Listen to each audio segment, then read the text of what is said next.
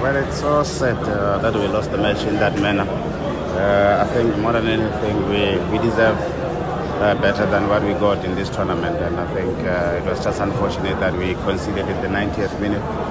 But else, I think we deserve, like I said, much better than what we got. Yeah, sure. Obviously, we're going to be sad after the, the hard work that we put in the, the whole 90 minutes and then concede a goal like that.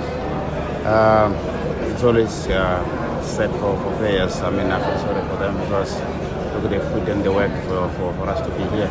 Yeah, we didn't want to wait for, for such. I think we wanted to, to take everything on our hands, and I think we were just unfortunate today.